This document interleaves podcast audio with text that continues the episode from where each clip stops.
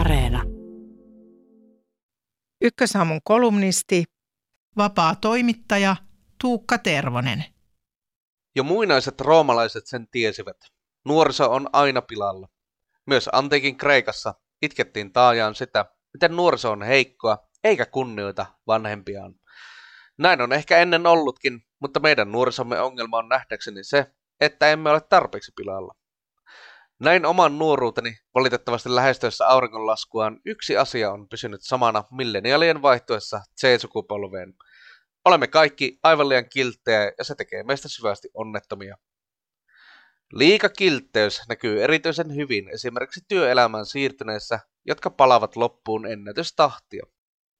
Yksi syy on tietysti työelämän koventuneet vaatimukset, mutta enemmän tai vähemmän rakkaudella kuuliaiseksi kasvatettu nykynuoriso ei myöskään osaa muuta kuin sanoa kiltisti joo joka ikiseen vaatimukseen.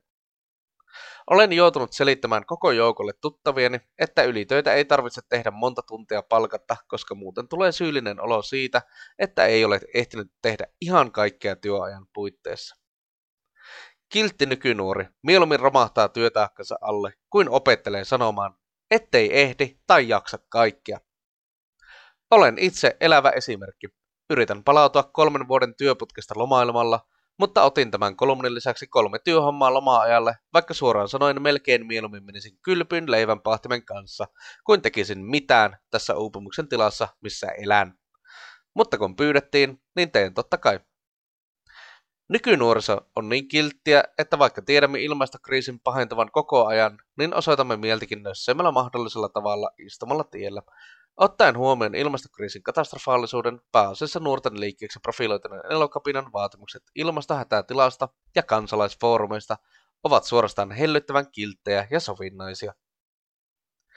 Elokapinan kilttelymaratoni on toki myös paljastanut, miten pilalla vanhemmat ikäluokat ovat.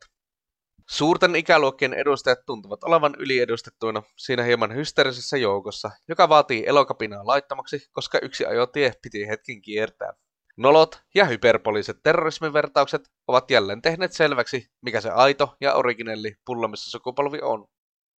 Sen pullamissa sukupolven vikahan tämä meidän kiltteyskin on. Itsehän he meidät kasvattivat, ja siksi elokapinakin heitä varmaan niin kauhistuttaa, kun tottelevaiset lapsaset kerrankin tekevät jotain, mikä ei oikein sovi heille.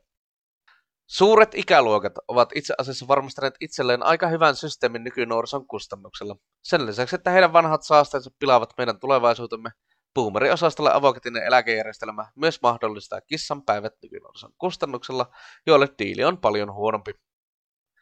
Alati kasvavat eläkemenot maksetaan loppuun palavien nykynuorten palkoista. Systeemin ylläpidon takia olen tasan varmasti kuollut ennen kuin näen eläkepäiväni, jotka karkaavat yhä kauemmas. Mitä nykynuoriso tekee tälle? No ei mitään.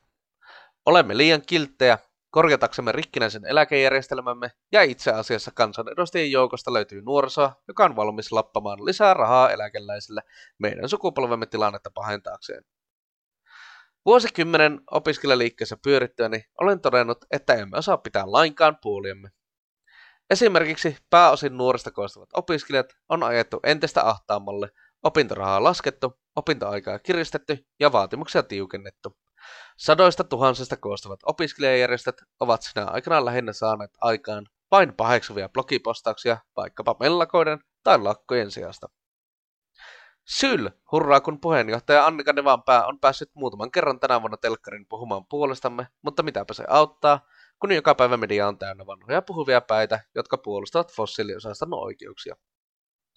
Kansleri Otto von Bismarck oli oikeassa aikoina sanoessaan, kiltit lapset eivät vaadi mitään, kiltit lapset eivät saa mitään.